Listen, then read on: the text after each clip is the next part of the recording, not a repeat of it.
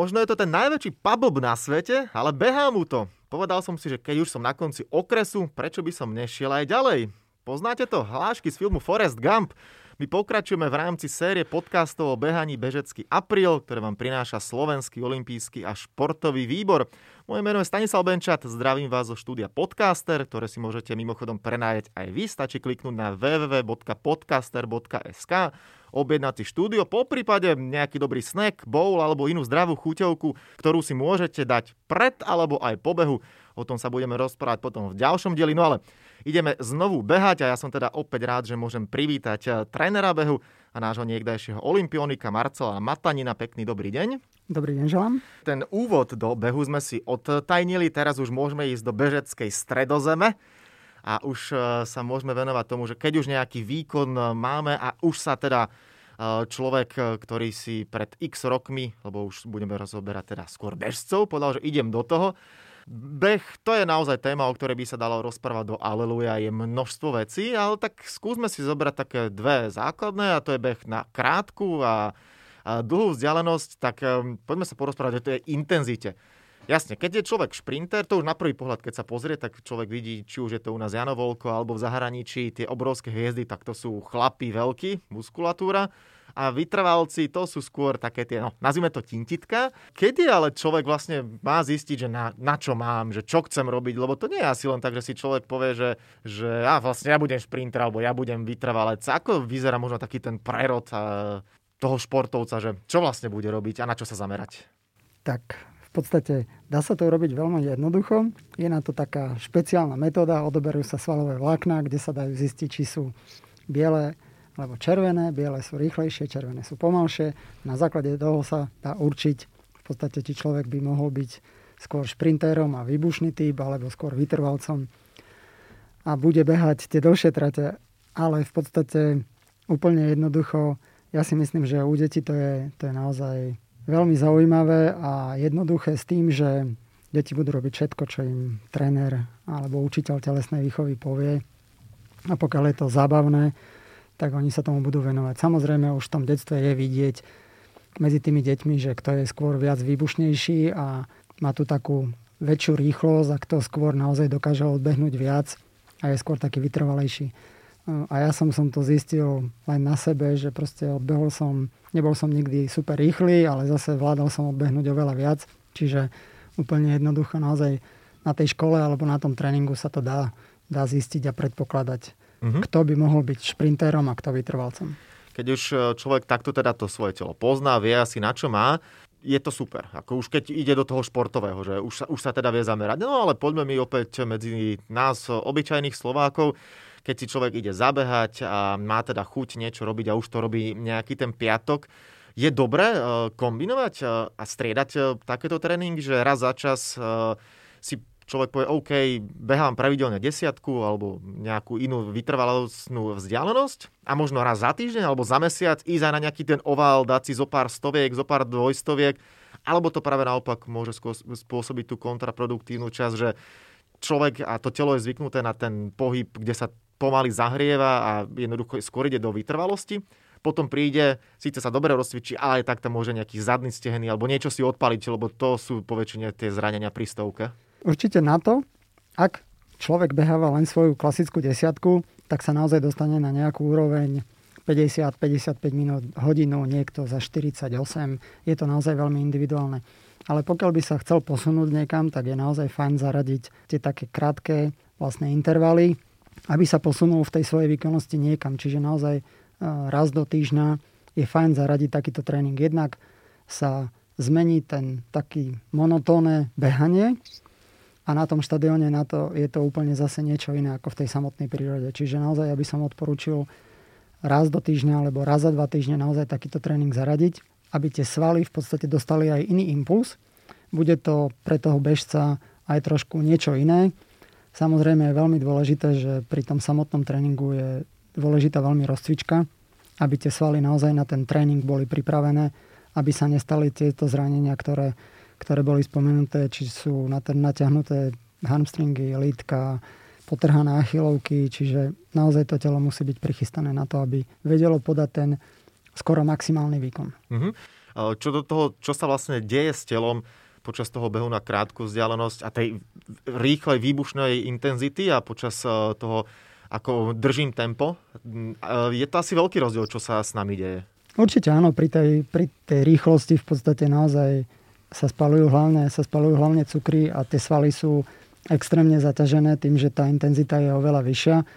A samozrejme pri tom voľnom, kratšom, pomalšom behu samozrejme spalia sa rýchlo cukry, ale potom nastupujú tuky, čiže, čiže tá intenzita a ten sval má dostatočný čas na to, aby sa zahrial nie je tak namáhaný, čiže preto je, dokáže pracovať v tejto intenzite oveľa dlhšie. Mhm. Z dlhodobého hľadiska je rozdiel v tom, že čo je zdravšie pre telo človeka, či sa venovať 2-3 e, krát do týždňa, pol hodinka, hodinka tým šprintom a dávať teda maximálku na stovke, dvojstovke, štvorstovke, alebo radšej sa zameriať e, na tú vytrvalosť? Ono je veľa názorov a veľa, špo, veľa tých tréningových metód. Niekto to robí, niekto to robí tak, že naozaj zaradzuje skôr tie, tie intervalové kratšie kratšie tréningy, niekto to robí cez tú vytrvalosť. Čiže je to veľmi individuálne a ako som povedal, akože je to na tom samotnom trénerovi, ktorý tú tréningovú metódu vlastne zaradí.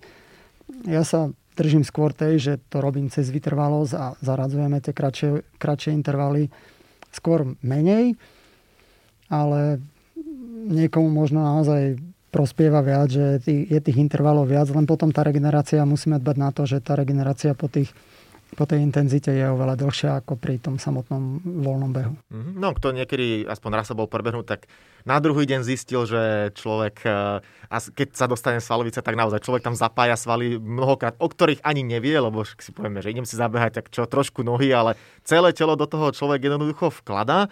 Tak e, ešte keď zostaneme pri tom rozdelení, je veľký rozdiel, keď e, trénujem šprinty a teda výbušnosť a vytrvalosť, že čo vlastne namáham, e, aké časti tela na druhý deň možno na ten tretí deň najviac trpia, že čo, čo vlastne najviac posilujem a čomu dávam najviac zabrať?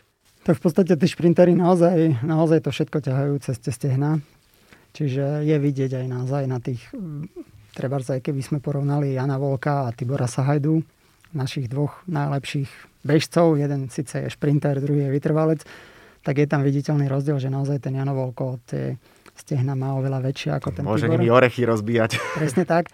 Čiže oni sa naozaj viac venujú tej sile, tej výbušnosti, tým štartom, robia neskutočné množstvo odrazov, čo napríklad e, Tibor Sahajda ako vytrvalec určite nemusí robiť toľko, čiže je to skôr o tej vybehanosti toho, toho daného, daného tempa a, a naozaj skôr posilňuje ten kor, ten, ten brucho chrbát, aby to telo držalo vlastne počas tých dvoch hodín alebo tej hodiny aspoň na tom polmaratóne, čiže je to veľký rozdiel.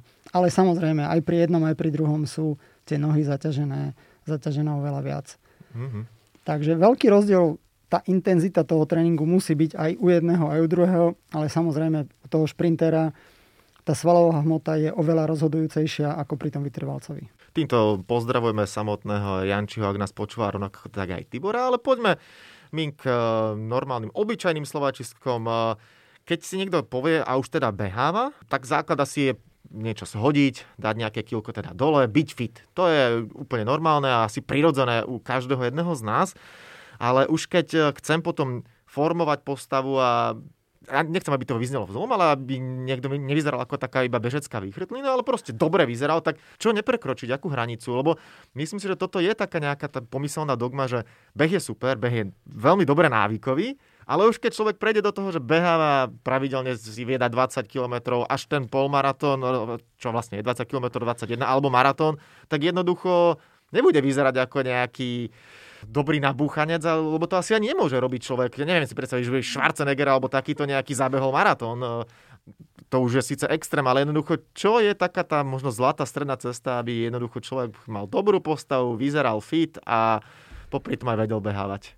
Tak samozrejme, už keď človek chce behať marat- polmaratóny a maratóny, tak už, už e, je také tintítko bežecké. je to tak.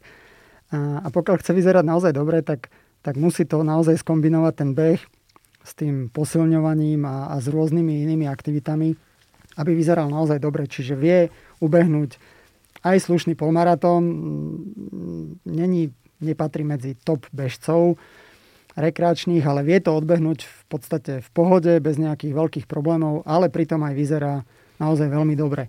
Čiže je dôležité k tomu behu, ktorý možno stačí behávať 3 krát do týždňa, nemusí, nemusí to byť 5 krát a 6 krát, ako behávajú vyslovené bežci, ale k tomu behu samotnému treba pridať naozaj posilku nejakú, čiže kor, nohy, všetko, všetko kolo toho.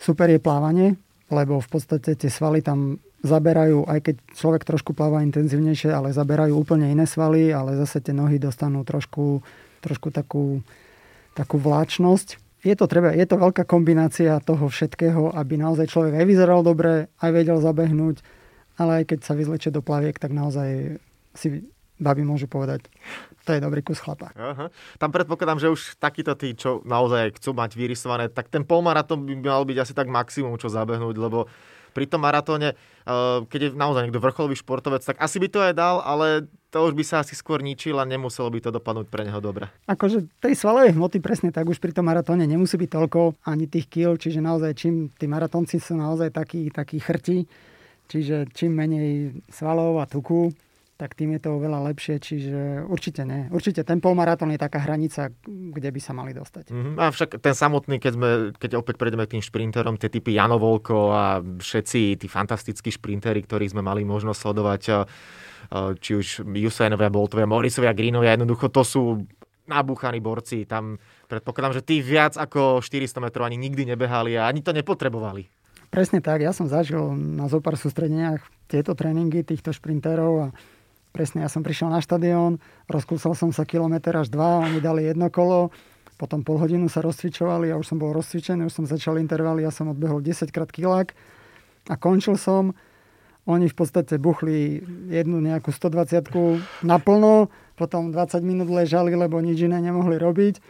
A potom dali ešte jednu a skončil pre nich tréning. Nabehali asi kilometr možno dokopy aj s rozkusom, aj s výklusom a s rovinkami, to bolo všetko. Ja som tam otočil 12 kilometrov, ale proste tá intenzita moja a ich bola niekde úplne inde. Čiže naozaj oni to, keď do toho idú, tak idú do toho na plné pecky, čo u nás pri tých dlhých behoch sa nedá, nedá robiť.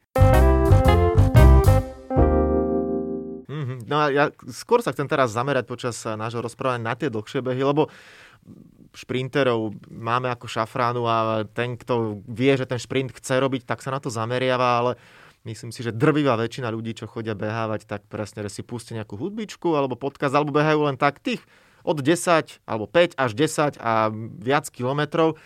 No taký a zda prvý cieľ, keď už niekto takto beháva, lebo je to o tom posúvaní sa, o tom, že chceš sa zlepšovať, chceš lepší čas, chceš, chceš väčšiu vzdialenosť a keď e, to telo má človek nastavené, že asi plus minus pozná svoje limity, tak niekde asi väčšina tých bežcov má, že chcel by som si raz aspoň v živote zabehnúť polmaratón, niektorí to potom ešte hypnú na maratón. Koľko by mal minimálne sa pripravovať, normálne zdravo fungujúci človek, aby mohol si povedať, že idem zabehnúť polmaratón? Ak ten človek už má niečo naozaj za sebou, že už je rozbehaný a vie odbehnúť v pohode 10 km, tak v podstate tá príprava by mala trvať minimálne nejakých 13 týždňov. Pokiaľ je ešte, ešte si nie je úplne istý a tých 10 km je naozaj na hrane, tak možno by to mohlo byť aj, aj pol roka.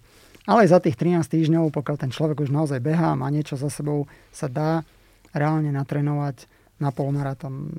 Netvrdím, že to bude super čas a nejaký super výkon, ale na to, aby to odbehol v pohode, bez nejakých super kríz, sa to dá urobiť. Tá samotná príprava pomaličky pridávať, stupňovať, e, teraz myslím čo do kilometrov.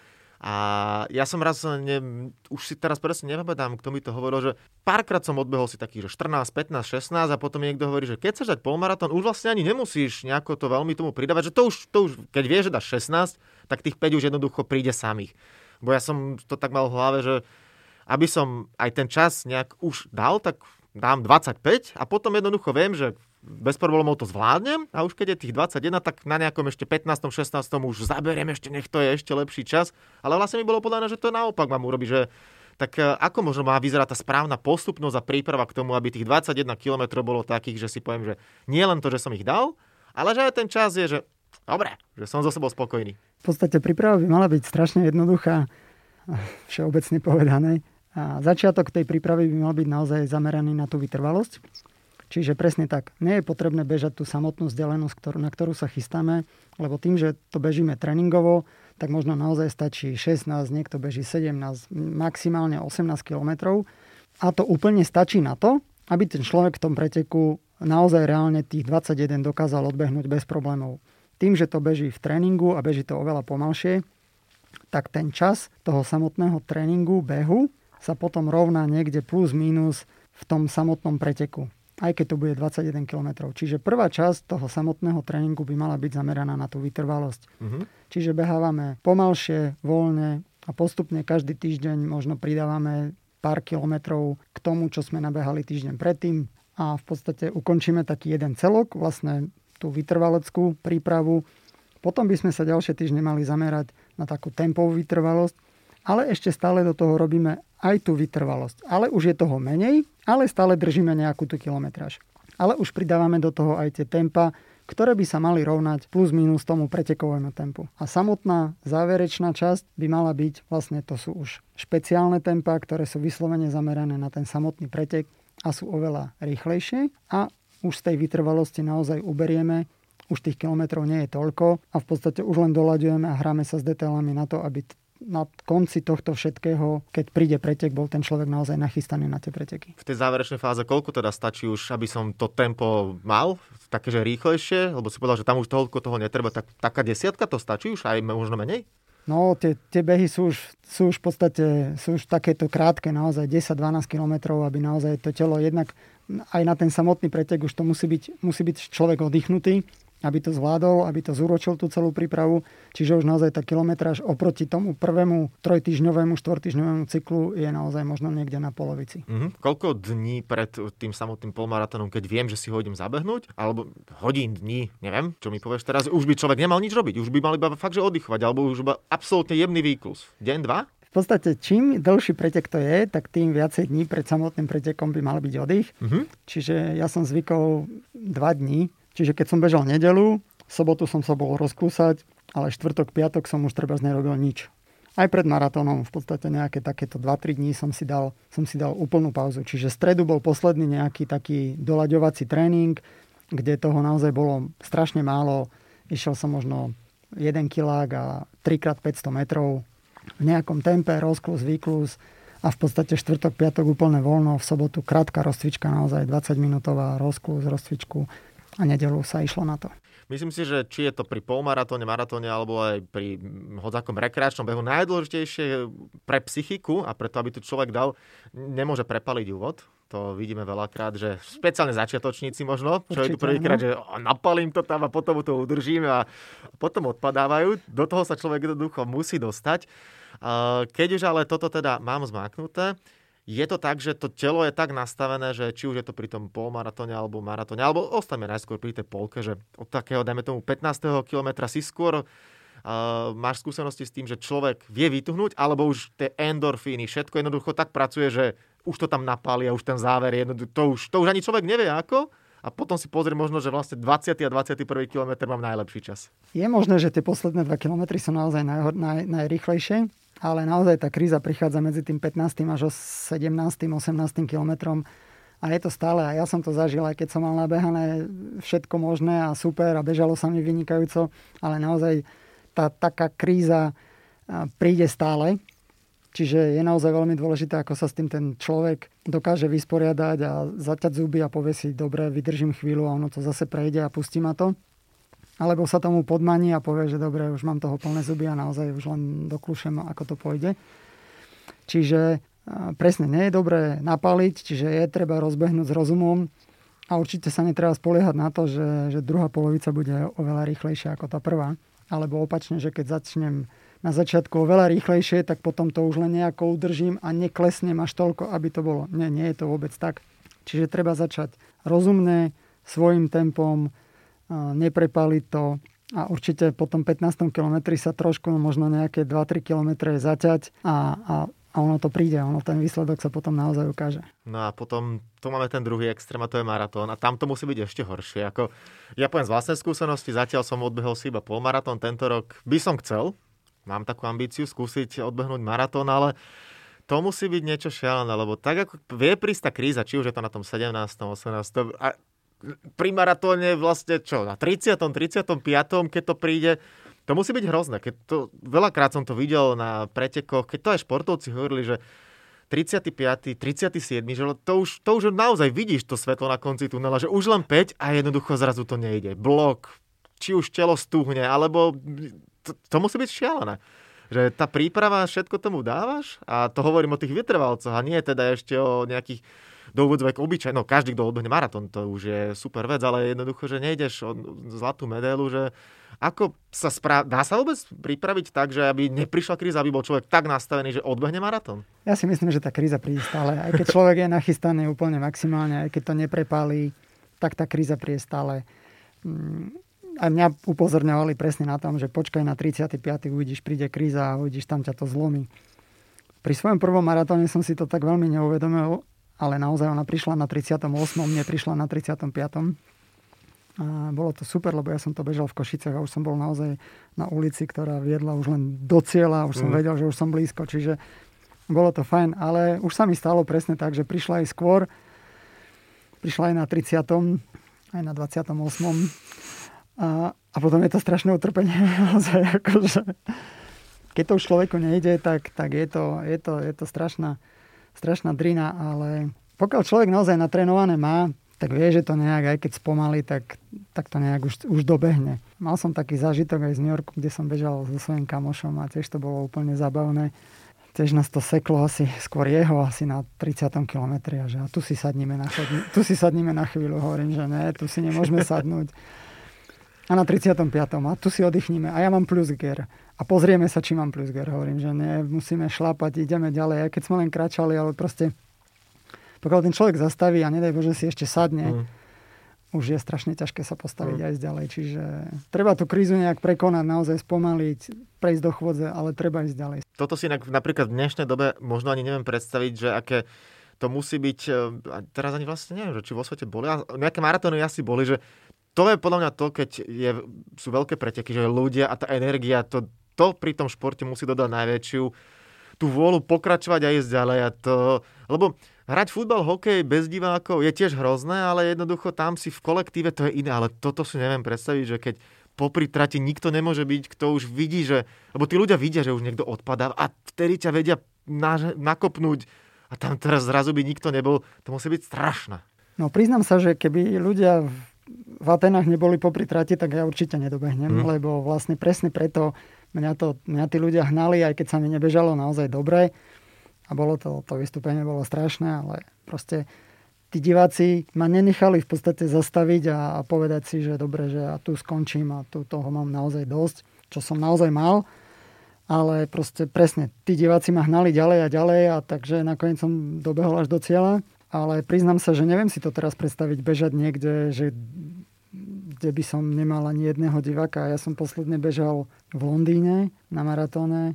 Bolo to niečo úžasné, akože tí ľudia okolo celej tej trate je neskutočná pomoc pre všetkých. Či tí, ktorí bežia, tí výťazí, alebo tí, čo bežia za 3 hodiny, alebo aj tí za 6 je to neskutočná pomoc, tí, tí diváci. Čiže mm-hmm. hovorím, že tento beh a hlavne maratón, lebo desiatku si človek odbehne, je to krátke, dá sa to, ale ten maratón je naozaj neskutočný.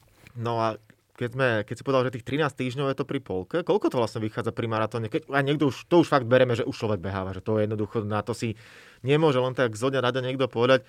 Koľko môže vyzerať taká príprava na to, že keď teraz je apríl a niekto, kto nás aj počúva, povie si, že dobre, chcel by som ísť na medzinárodný maratón mieru, to sa beha na jeseň, to sa dá stihnúť, určite, natrénovať. Určite áno, my sme sa chystali naozaj s nebežcom pol roka, s maličkými problémami sme to dotiahli do úspešného konca podstate, ale naozaj za 4, pokiaľ už niekto beháva a má za sebou nejaké polmaratóny, tak naozaj za, za tých 13 týždňov sa to dá urobiť. Uh-huh. Ale musí tomu podmieniť samozrejme celú tú prípravu, čiže také 4 mesiace sú úplne ideálne. Áno, tam už je to ale naozaj fakt asi o tom, že treba nie len to svoje telo dobre poznať, vedieť s ním narábať, mať ideálne po ruke trénera, ale naozaj všetko od stravy po dostatočnú regeneráciu, lebo to...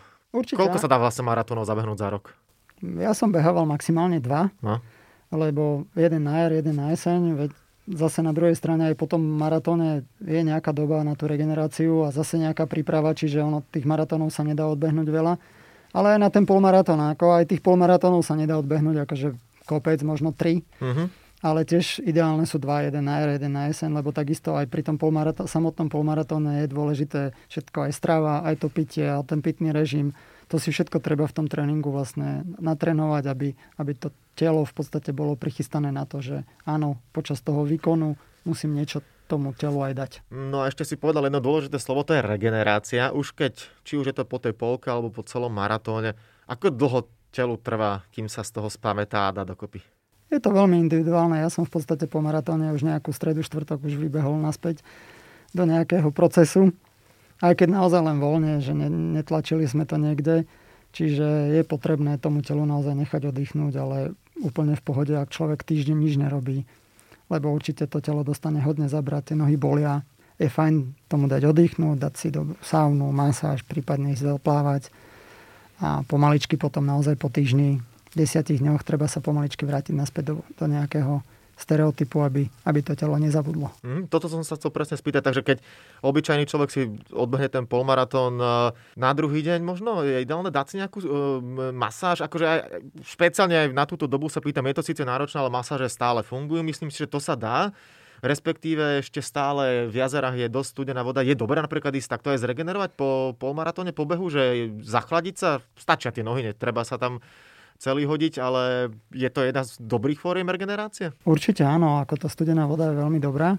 Čiže to môže človek aj po nejakom rýchlejšom tréningu ísť, alebo po dlhom, veľmi dlhom behu je fajn tie nohy dať zachladiť. Neviem, či tá masáž zrovna hneď na druhý deň, lebo naozaj tie nohy a tie svaly budú citlivé trošku. Čiže radšej počkať nejaké 2-3 dní, až mm-hmm. potom ísť na tú samotnú masáž. Ale tá sauna, hovorím, sauna, voda, môže tomu telu naozaj veľmi pomôcť. Tak, e, to sú teda základné rady pre športovcov, bežcov. Dúfam, že čo najviac ste si z toho zobrali a či už sa budete pripravovať na polmaratón, maratón alebo ste šprintéri, tak e, čo najviac sme vás namotivovali a Marcel, ty si dúfam čo najviac namotivovaný opäť na to, že na záver kvíz Máme, ideme na ďalšie tri otázky. Poďme na, to. poďme na to. No keď poviem, že atleti Spojených štátov amerických sú najlepší na svete a majú najviac medailí, na tom nie je nič nezvyčajné a divné. Typovačka. Koľko medailí ale? Skúsi typnúť. Majú Američania spod 5 olympijských kruhov v atletike. Budeš mať toleranciu 50. Atletike celkovo. Od 1896. vo všetkých disciplínach Muži, ženy Spojených štátov amerických, koľko medailí získali dokopy? Fú, neviem, koľko môžu získať na jedných, ale veľa. Oni ich získali určite veľa. 780. Takmer presne, 795 ich je. Fos, Takže, ďakujem za pomoc. Úplná pohodička, takto, ale to je fú, brutálne číslo, keď sa na tým človek zamyslí. No, druhá otázka spojená s menom Emila Zátopka. Tak, ako som to povedal pri prvom podcaste, on bude postavou a menou ktoré čaká na každého hostia v rámci bežeckého apríla. Takže druhá otázka spojená s Emilom Zátopkom.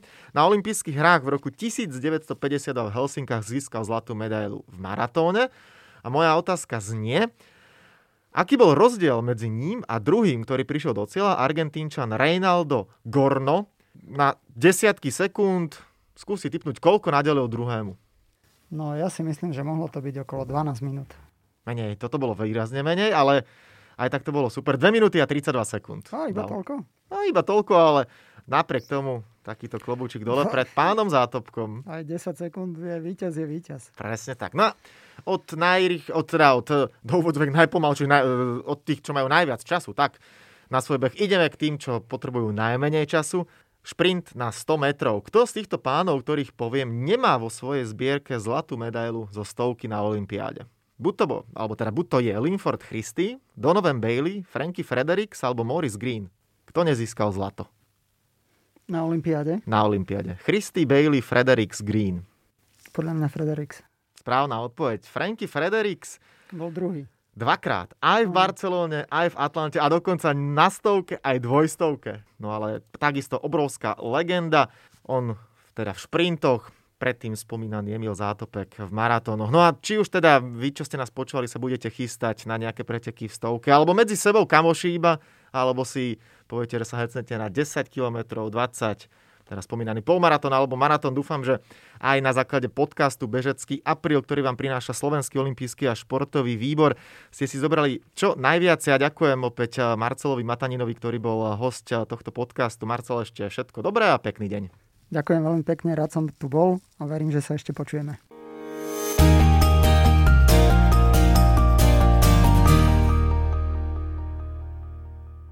Tak, a to je na tentokrát všetko. Dúfam, že sa vám náš podcast páčil. Prihláste sa na jeho odoberanie vo svojej podcastovej mobilnej aplikácii na platformách Google Podcasty, Apple Podcasty a Spotify. Podcast môžete podporiť tým, že ho odporúčite niekomu z okolia alebo náš podcast ohodnotíte na Apple Podcastoch, veľmi nám to pomôže. Všetky olympijské podcasty nájdete na stránke www.olympic.sk lomka podcasty. Svoje postrehy, názory na aktuálny podcast mi pokojne napíšte na môj mail stanobencat.gmail.com Rovnako tak mi môžete napísať tipy, s kým alebo na akú tému by ste chceli počuť podcast v budúcnosti. Volám sa Stanislav Benčat a budem sa tešiť na vás pri ďalšom dieli. Tak teda zatiaľ sa majte a všetko dobré. Olympijský podcast vám prinášajú exkluzívny partner spoločnosť Typos, generálni partneri 4F a Toyota a hlavní partneri Bila, SPP a Matador.